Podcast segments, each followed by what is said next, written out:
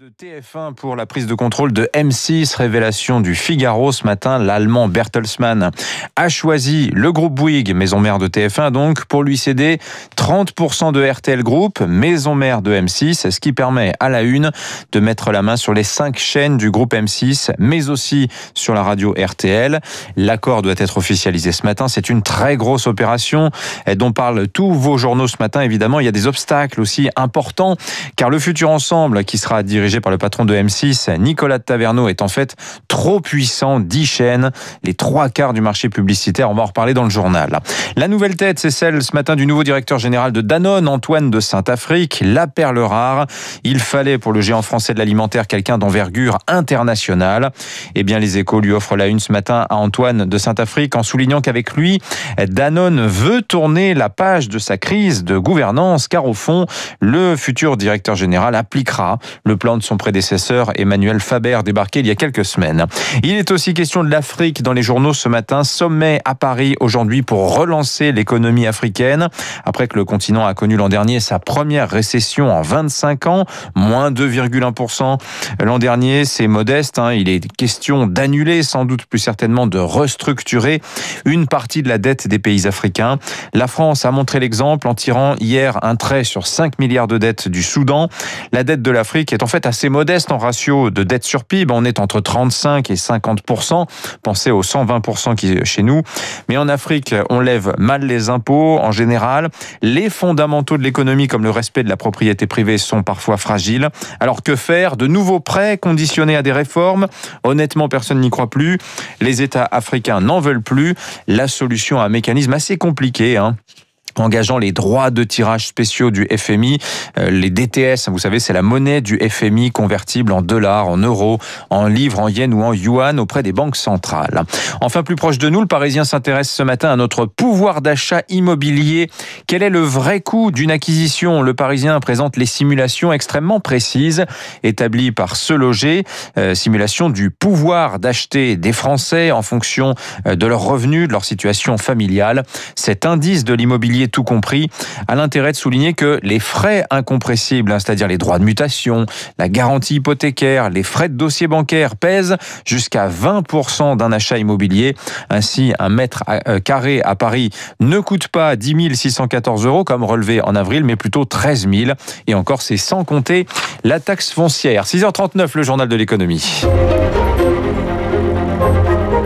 Le journal de l'économie sur Radio Classique avec Dimitri Pavlenko. Bon réveil, bonne journée, soyez les bienvenus à la une de l'économie ce matin sur Radio Classique. Des fiançailles dans la télévision française, selon des informations d'hier soir du Figaro, est confirmé depuis par M6. Le groupe Bouygues va annoncer ce matin la fusion de sa filiale TF1 avec le groupe M6. Bonjour Eric Mauban. Bonjour Dimitri, bonjour à tous. L'opération va prendre un peu de temps, au moins 18 mois, le temps de recevoir l'avis du CSA et surtout bah, de l'autorité de la concurrence, car le futur ensemble grouperait pas moins de 10 chaînes et les trois quarts du marché publicitaire.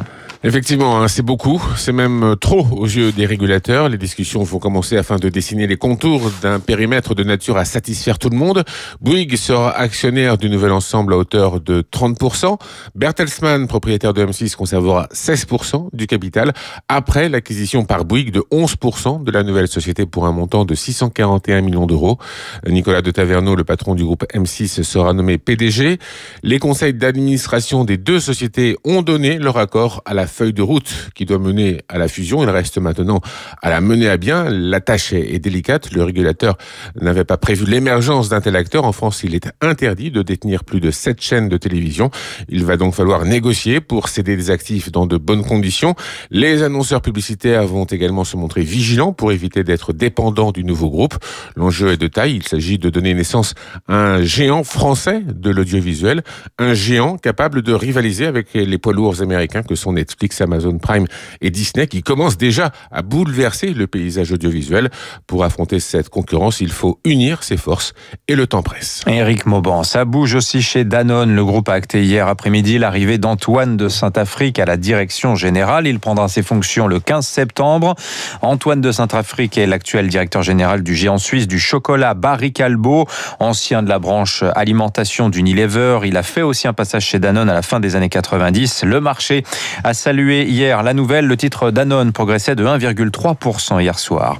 Chez le réassureur Score aussi, une surprise, hein, le départ avec un an d'avance dès le 30 juin du PDG Denis Kessler pour raison personnelle. Conséquence, l'ex-directeur de cabinet d'Edouard Philippe, Benoît Ribado Dumas, qui devait prendre la succession de Denis Kessler en 2022, eh bien, il n'aura finalement pas le poste. Néophyte dans l'assurance, il n'aurait pas engrangé assez d'expérience d'ici l'été.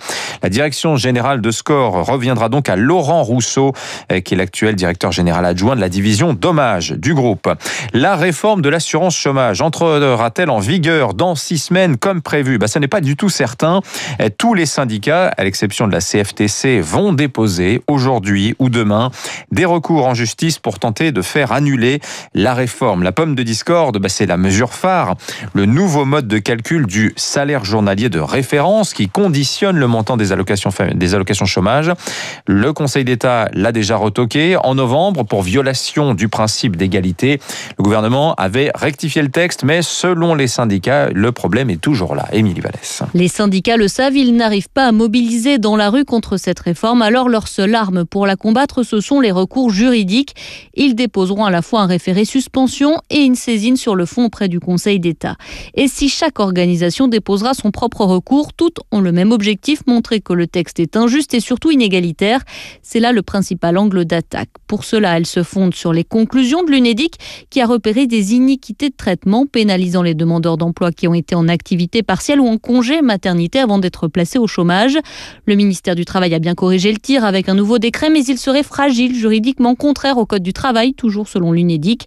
De quoi conforter les syndicats dans leur démarche. Le Conseil d'État a un mois pour se prononcer sur la suspension de la réforme, puis ensuite quatre mois s'il la suspend pour examiner le fond, ce qui repousserait de fait son application à la rentrée. Vallès. À Marseille, ouverture hier du procès de la société espagnole Terra Fecundis, accusée de la plus grosse fraude sociale au travail détaché jamais détectée en France par l'URSSAF de 2012 à 2015.